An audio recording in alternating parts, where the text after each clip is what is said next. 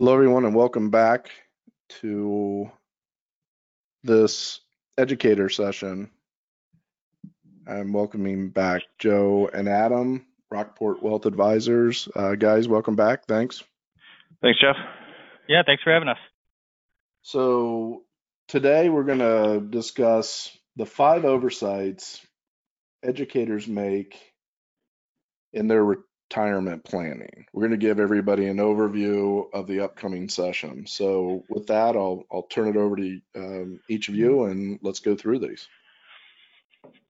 It's great. No, thanks, Jeff. I mean, we've got, uh, like I say, we have five different uh, oversights that we commonly run into when we're working with uh, educators in particular.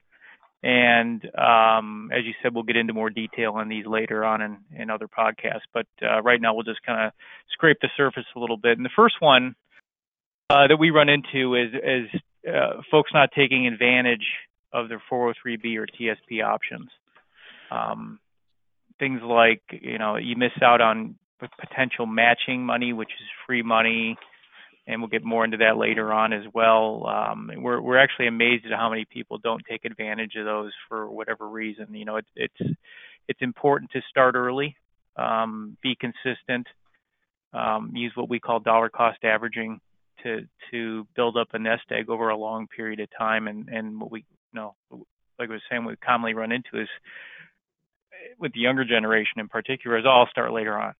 You know, I'll start when I'm 50 or something like that, and and that doesn't. Um, you know, the stats clearly show the earlier you start and the more consistent you are, the better off you're going to be. So, taking advantage of the 403b TSP, whatever's offered to you, is is a really key component to uh, having having a secure retirement. So, Adam, you want to take number two? Yeah, number two. Uh, not uh, knowing if they have enough life insurance. Um, you know, one of the biggest problems is, and, a lot of them will have some ed, some uh, life insurance through their university or through their uh, the school that they work for. But what they don't find out is that that's enough for what they need, and and, and nine times out of ten, it's not going to be enough, uh, whether it's now or down the road. Um, they're they they don't know how to calculate that number. They don't know how to get to that number without, um, you know, kind of looking at the whole picture.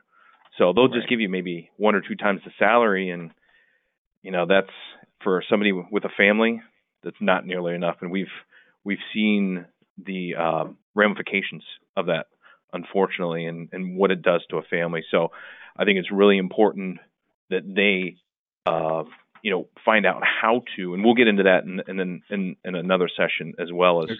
you know how do we calculate what we need or what kind of um, things we need to look at when we're looking at how much you know life insurance we need right especially um, as it relates to a single person versus a family like you stated i think that's definitely. really a key a really a key component there very much well and you, and you get into it as well and you're just talking about young people and not taking advantage the the rates that young people can get on life insurance. You know, you got to look forward. Things things are going to change. You you know, if you have a family and everything, you know, you can get it locked in so cheap uh, when when you're young, as as to when you may actually uh, have that family. So those are all things that we'll we'll discuss in the next one. Uh, in in I think session four, we'll we'll talk about that one. Um, yeah, and I think um, just to interject here, uh, sure. talk about change. The year 2020, uh, I think everybody realizes uncertainty is is really um, we've had it really good for a long time, and now we have a lot of uncertainty out there. So um, insurance plays a big role outside of what your group is, whether you're single or married. Correct. Yeah, no, no doubt about it. Yeah, I think a lot of those concerns are coming to the forefront with everything that's going on. Absolutely.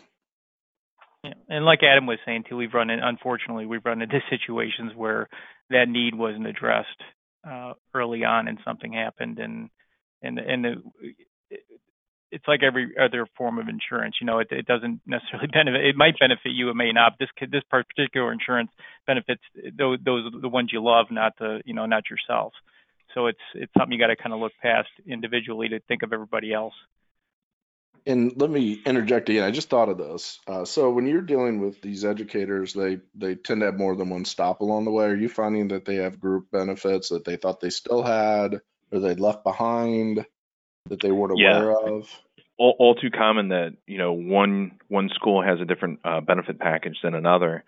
So you've got somebody who thought that they had X number of dollars of insurance, and th- that was maybe two stops ago, and you know mm-hmm. that doesn't normally doesn't carry along with them. It normally just kind of resets with the with the new benefit package. Um, so yeah, there, there's definitely some times where people actually just don't even realize what they have or don't have um, when they've made some moves. Okay.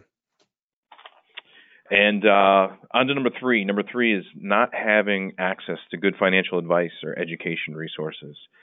There's so many different pieces to you know some of these uh, benefit packages, and they might have a resource for each one just kind of stating what it is, uh, not how it pertains to their personal situation. So part of what we're trying to do with the, this podcast series and some of the other programs that we're putting together is, you know, start giving access to personal information and personal advice instead of maybe just product by product. Um, you know, looking at the different silos, you got to look at the whole picture together and and and getting personal advice along the way. Right. Right. And educators, you know, in that in particular with this this group of individuals, they're they're experts in their area, whether it be biology, math, English, whatever it might be, and we can offer some expertise then in areas maybe that they're just not as familiar with. Um, so it's um, it, it's key to be able to, you know, it all ties together: the education, the planning, you know, the the, the investments, and, and so forth. So it's um, it's something that I think is largely overlooked uh, by by most people. So, um, you good on that, Adam? Go to number four. Yeah, yeah, yeah. No, I think I think okay. yeah, I think we can move on to the next one. Okay, yeah. The next one is knowing the risk in your investments, and this one um, is something that we we we we run into a situation a lot where people have their investments much more aggressive than they are or they think they are as an individual.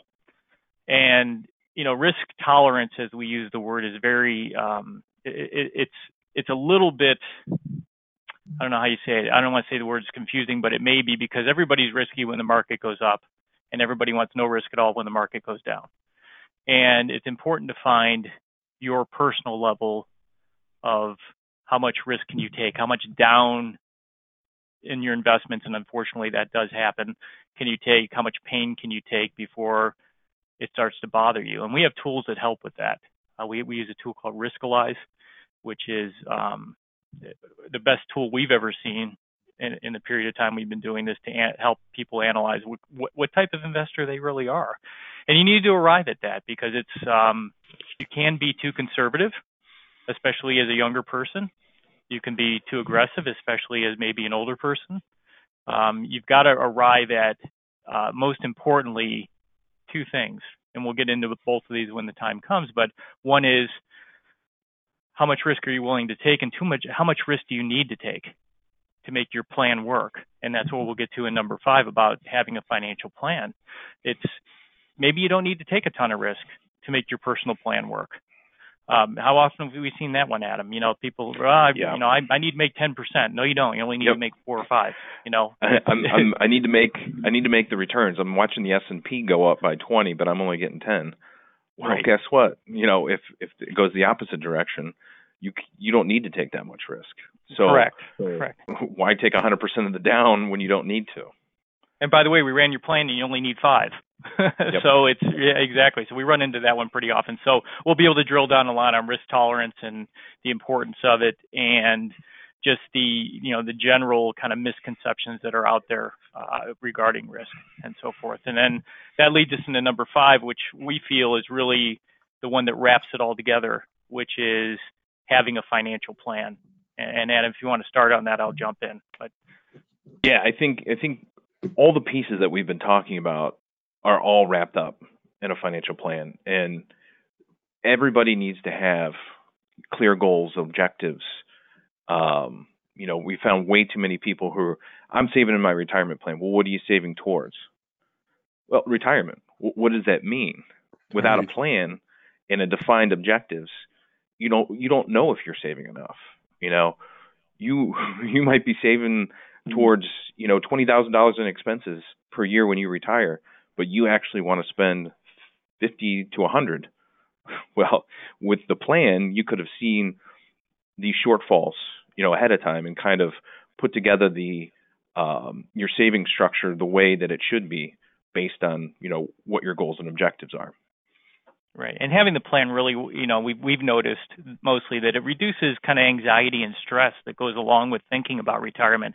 It'd be like trying to get in your car and drive from Miami to Anchorage without GPS or a map. You'd eventually might get there, but you might make a lot of wrong turns along the way and it's going to stress you out. If you have a plan, i.e. a map or like a GPS, it's just going to kind of help relieve the situation in general, make you a little more comfortable on where you're heading, and just kind of give you that peace of mind that hey, I you know I I got it. You know I'm 55 years old. I'm I'm retired at 62. I'm on track. That's what you need to see, and it just just brings the whole stress level down. We find out because there's a, a certain amount of stress that goes with thinking about retirement and retirement planning, and you know it's it's a stressful time in general because your paycheck is ending and you're thinking, boy, I've been worked my whole life and I've always gotten paid. Now, how am I going to get my money and do I have enough? Mm-hmm. This will answer all those questions.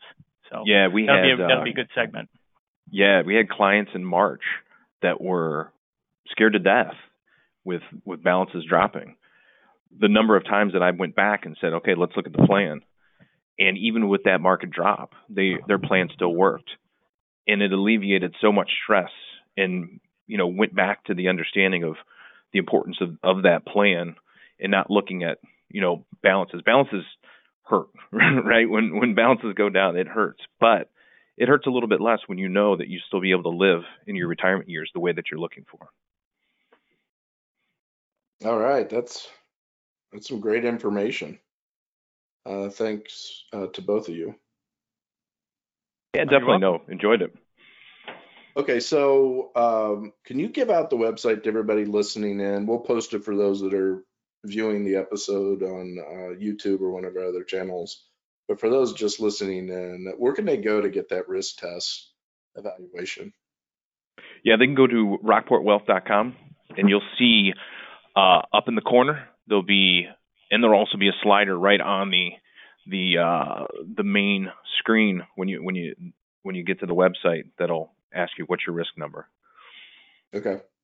And they'll be able to go right on there, click on it, go through the whole. And we get the results right down. Yeah. Yeah. Yep. Results are emailed right to us. So it's very easy. Probably take them all maybe five to maybe five, maybe 10 minutes tops, most likely five. And that's just a starting point. Correct. Correct.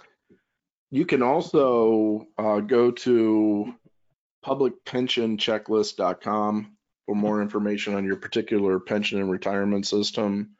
You can also post a question or comment uh, for Adam and Joe there. We'll get it to them. You can schedule a meeting on a, master 15 minute uh, no cost consultation uh, with either Adam or Joe. And there's a lot of moving parts to your retirement out there. And uh, this firm is dedicated a vision of their company to serve educators in the public sector. And I think it's uh, some great information. So with that being said, today was the overview of the five areas. Uh, look for the ne- next episode to be uploaded uh, shortly, where we're going to talk about how you can take advantage of your your federal, the TSP, state and local 403b, 457, and 401ks out there.